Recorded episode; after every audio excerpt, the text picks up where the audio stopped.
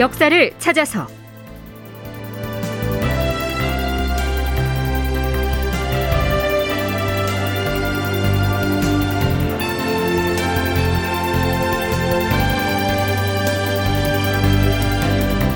제 1077편.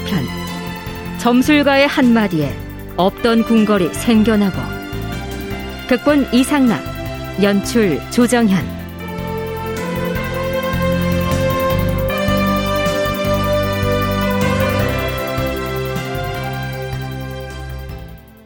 여러분 안녕하십니까 역사를 찾아서의 김석환입니다 광해군은 인왕산 자락 밑에다가 새로운 궁궐인 인경궁을 짓기로 방침을 정하고 공사를 주관할 선수도감의 명을 내려서 궁궐터에 해당하는 지역에 금줄을 둘러쳐서 표식을 하게 합니다. 자, 이렇게 되자 자신이 살고 있던 집터나 토지가 궁궐 부지로 편입된 사람들이 소란을 일으키는 등 일대 혼란이 초래됐던 모양입니다. 아니 남의 집 사립에다 갑자기 금줄을 쳐놓고서 바깥으로 이사를 가라니. 대체 이런 법이 어디 있어요? 그러게 말입니다. 이 터에다 집을 짓고 조상 대대로 살아왔는데 느닷없이 집을 옮겨야 한다네요. 아닌 밤중에 날벼락도 유무수지 자, 자, 자, 저리들 물러나시오. 우리는 선수도감의 지시를 받고서 궁궐지을 터전을 관리하는 중이오. 아, 다들 저리 비키시오. 선수도감? 선수도감이 못하는 곳인데 하루 아침에 남의 집 대문 앞에 말뚝을 받고 금줄을 둘러친단 말이오. 우리는 지금 어명을 받드는 중이오. 아니 임금님이 백성 사는 집을 막 빼앗아서 궁궐을 지으라고 했다고요? 우리 집에 돌림병 걸린 사람이 사는 것도 아닌데 왜 금줄을 어명을 받드는 중이라 하지 않았는가? 모두 물러나지 못할까? 인왕산 자락 밑에 살고 있던 주민들은 비록 사대부들이라 할지라도 어명을 집행한다는 데야 어찌할 방도가 없었겠지요. 자, 그런데요. 만일에 왕실의 내로라 하는 권세가들이 그 궁궐 지을 자리에 살고 있었다면 과연 어떻게 될까요? 자, 자, 비켜들 서시오. 뭐라고 했느냐? 내가 살고 있는 집자리에다 궁궐을 짓는다고 했느냐? 선수도감에 누가 그런 지시를 했느냐? 방해하지 마세요. 어명입니다. 무슨 일인데 이리 언성을 높이는 것인가? 형님, 어찌 이럴 수가 있습니까? 형님 집도 우리 집도 모두 헐어내고 이 자리에다 새 궁궐을 짓겠답니다. 나도 우리 동네에 궁궐 짓는다는 말은 들었는데 그렇다면 우리가 알아서 먼저 집을 부수고 나가는 수밖에. 얘들아, 기왕에 헐릴 집이라면 선수도감에서 헐기 전에 우리가 먼저 철거해 버리자. 불을 질러라.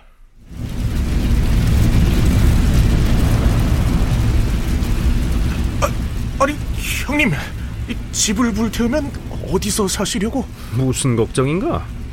궁궐 지을 땅 바로 앞에 사대부들 저택이 즐비한데 종들을 풀어서 다 쫓아내고 우리가 들어가서 살면 될 것을. 좋습니다, 형님. 얘들아! 저기 길 건너 앞집 뒷집으로 쳐들어가세요! 집주인이 누구든 모두 쫓아내라! 예!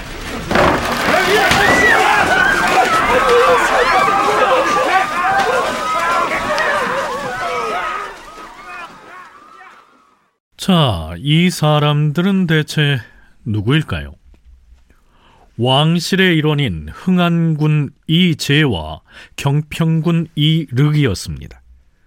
흥안군 이재는 선조와 후궁 온빈 한씨 사이에서 태어난 선조의 열 번째 아들이고요.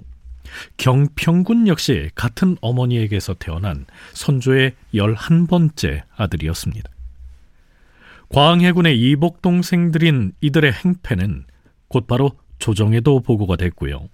사관원의 간관들이 편전으로 달려가게 됩니다.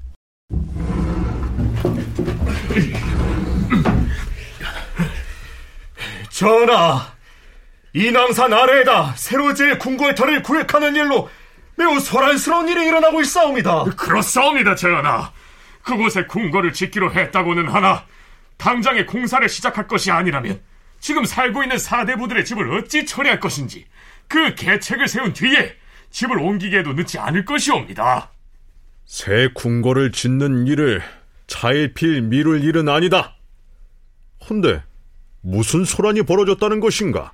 아렵기 송구하오나 흥안군 이재와 경평군 이륵은 자기들이 살고 있는 저택이 궁궐 부지에 포함됐다는 이유로 스스로 놀라서 소란을 떨고 있사옵니다.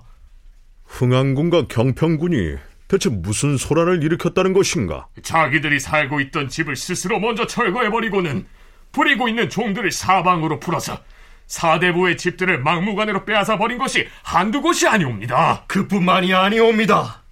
그들이 풀어놓은 종들이 아무 사대부 집이나 들이닥쳐서 혹은 늙은 어미를 구타하기도 하고 혹은 과부를 능욕하기도 하였으며 집주인이 간직하고 있던 여러 가지 귀중품들을 강탈한 뒤에 사방으로 흩어져 달아나는 바람에 온 동네가 소란스러웠으며 그 피해가 이웃 마을에까지 미쳤사옵니다.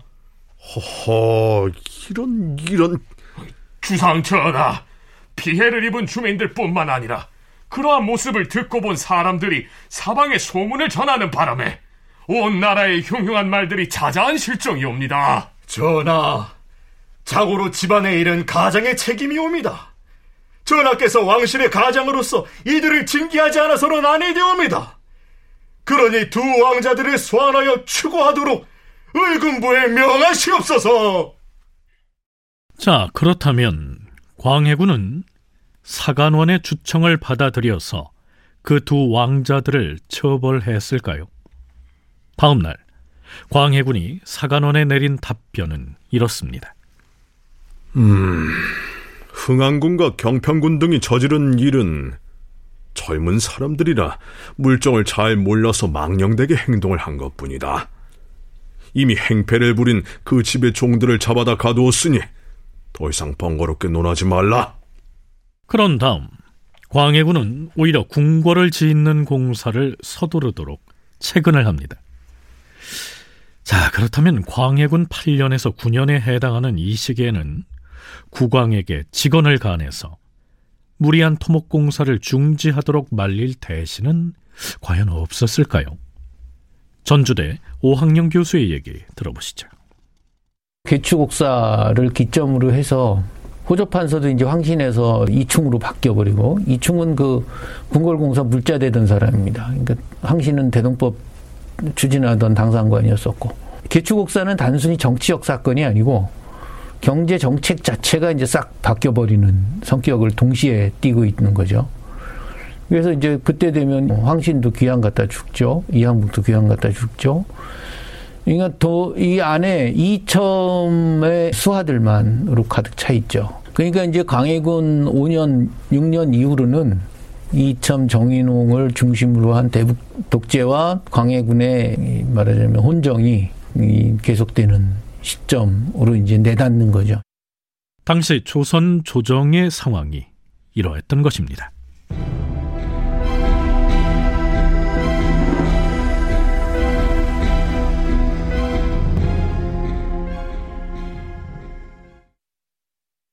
자, 드디어 인왕산 자락에 새 궁궐을 짓는 공사, 즉 인경궁 신축 공사가 진행됩니다. 시급하지도 않은 그 궁궐 토목 공사에 어느 만큼의 밀력이 증발됐는지는 자 우선 거기 투여된 재정의 규모를 살펴보면 짐작이 갈 텐데요. 광해군 그 위험한 거울의 저자이기도 한 전주대 오학령 교수가 집계한 내용은 이렇습니다. 연건 도감에서 3개월 동안 쓴 물량을 그걸 통계를 보면 쌀이 6,830석이라고 그러고 포 600동 쌀로 계산하면 저 13,000석 정도 됩니다. 두 번째는 정철, 철, 쇠 이게 10만 근이 들어갔다 그랬어요. 이것도 이제 쌀로 계산을 해보면 한 근에 이제 쌀 한 말 7대인데 그래서 쌀 한 석이 8근 정도 정철 그 계산해 보면 이것도 12,000석이 돼요. 그두 개를 합치면 25,000석 정도 돼요. 이게 석 달에 쓴 거거든요. 음, 1년에 그러면 약 10만 석이라는 소리예요. 인조 때 양전해가지고 제대로 했을 때 1년에 어, 호조에서 벌어들이는 전세가 8만 석이었습니다. 서기로 1617년에 해당하는 광해군 제위 9년째 되던 해에 석 달치 공사 비용으로 호조에서 세금으로 거두어들인 전체 세수의 4분의 1을 쏟아부었다. 이런 얘기가 됩니다. 자, 그런데요. 이렇듯 엄청난 공사비가 투여됐던 때에는 또 한 가지 이유가 있었습니다. 인왕산 자락 밑에다 인경궁만 짓는 것이 아니라 그 공사를 진행하면서 또 하나의 궁궐을 새로 짓기 시작했거든요. 그 궁궐의 이름은 우리에게는 경희궁으로 더 익숙한 옛 서울고등학교 자리에 들어섰던 경덕궁입니다. 자, 그렇다면 왜 하필 인경궁 신축공사가 진행되고 있던 그 시기에 또 하필 왜 그 자리에다 또 하나의 궁궐을 짓자고 나섰을까요?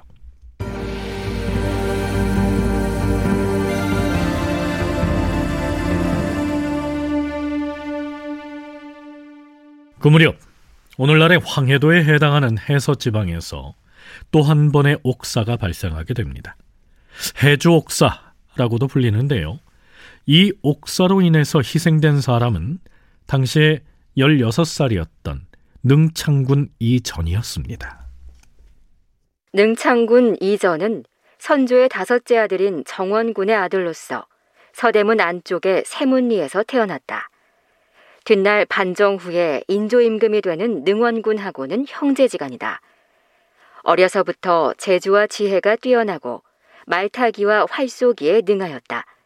그래서 사람들은 그를 가리켜서 이런저런 말들을 만들어냈다. 자네 능창군에 대한 이런저런 소문 못 들었나? 능창군이면 아, 아, 아 정원군의 아들 이전 말인가? 그가 매우 비범하다는 얘긴 들었네만. 그렇지. 뿐만 아니라 풍수가들이 입을 모아서 말하기를 그가 태어난 세문 안의 그 집자리가 아주 길지 중에 길지라는 것이야. 그래서 뭐 장차 임금이라도 될 상을 타고났다던가?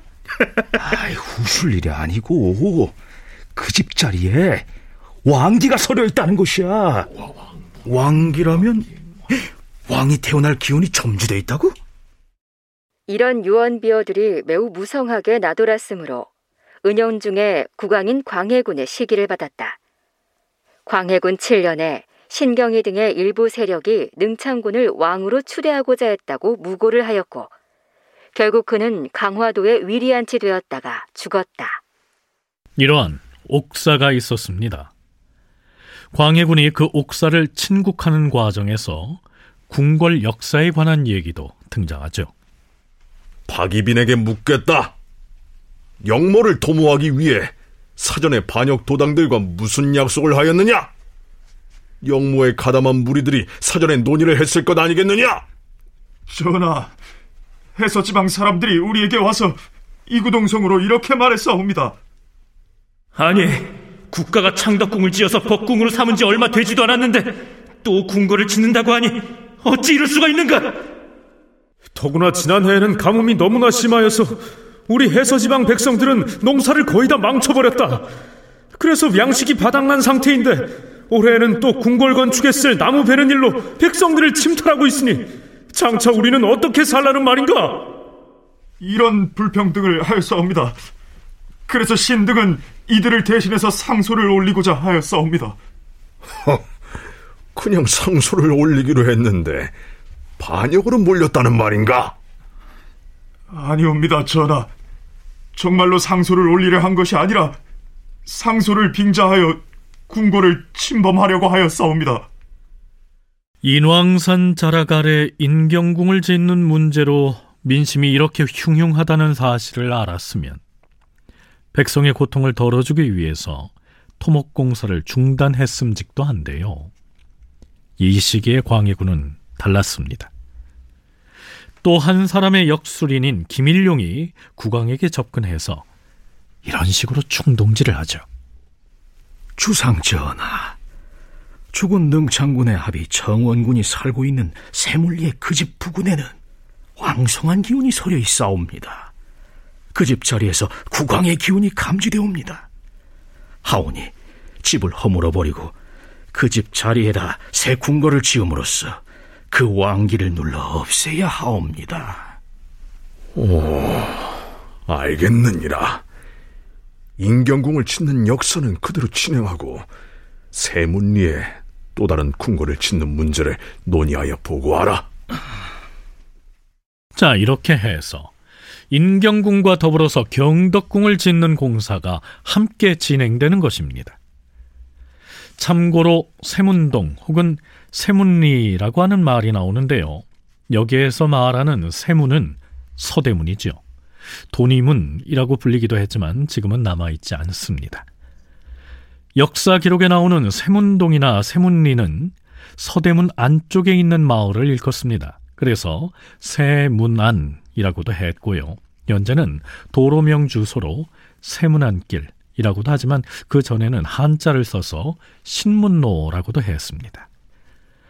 어찌됐든 그 세문동에 광해군의 이복 동생인 정원군의 저택이 있었는데 그곳에 왕의 기운이 서려 있다고 해서 정원군의 아들 능창군을 죽이고 결국은 그 집도 헐어버린 뒤에 그 일대에다가 경덕궁을 세우기로 했다. 뭐 이런 얘기죠. 총신대 송웅섭 교수의 얘기 들어보시죠. 인왕산 인근 길지설과 세문동 왕기설이라고 하는 다양한 것이 있었습니다만 이런 것이 이제 가장 대표적으로 제기되고 있었던 이 풍수와 관련된 그런 주된 어, 논의들이었습니다. 그래서 어, 광해군은 결국 인왕선 길지설을 받아들여서 인경궁을 조성을 했고요. 인경궁 조성 사업을 시작한 지 얼마 지나지 않아서 세문동 왕기설을 받아들여서 어, 경덕궁을 이제 지어 짓게 된 것이죠. 그런 차원에서 보면 정치적 불안이라고 하는 것을 결과적으로는 이제 풍수주의설에 입각한 어떤 이런 그런 도움을 받아서 이제 해소하려고 하는 것이 궁궐 조성 사업으로 가게 되었고 궁궐 조성 사업에는 이러한 길지설 또는 왕기설 어떤 터가 길지고 어떤 터가 왕기다라고 하는 것들을 적극적으로 차용해서 그곳에 이제 궁궐을 짓는 자신의 입장에서는 그런 일종의 좌도의 힘을 빌어서 심리적 안정이라든가 왕의 위험을 찾으려고 했던 것이지만 실록에서 사관은 당시의 상황을 이렇게 설명합니다. 법궁인 창덕궁에다 창경궁 등 두 개의 대궐이 이미 있었는데 인경궁에 이어서 세문동에 또 하나의 대궐을 짓도록 한 것이다. 그런데 한꺼번에 공사를 시작하는 바람에 공사를 지휘하고 감독할 제조와 낭청이 수백 명이나 되었으며 헐어버린 민가가 수천 채나 되었다. 여러 신하들이 먼저 한 궁궐을 지어서 그곳으로 이어한 뒤에 차례차례 공사를 일으키도록 청하였으나 왕은 듣지 않았다. 이 시기에 조선 백성의 현실은 암담했을 것이고요. 아울러 광해군의 앞날에도 어두운 그림자가 드리운 듯 보이지 않습니까? 다큐멘터리 역사를 찾아서 다음 시간에 계속하겠습니다.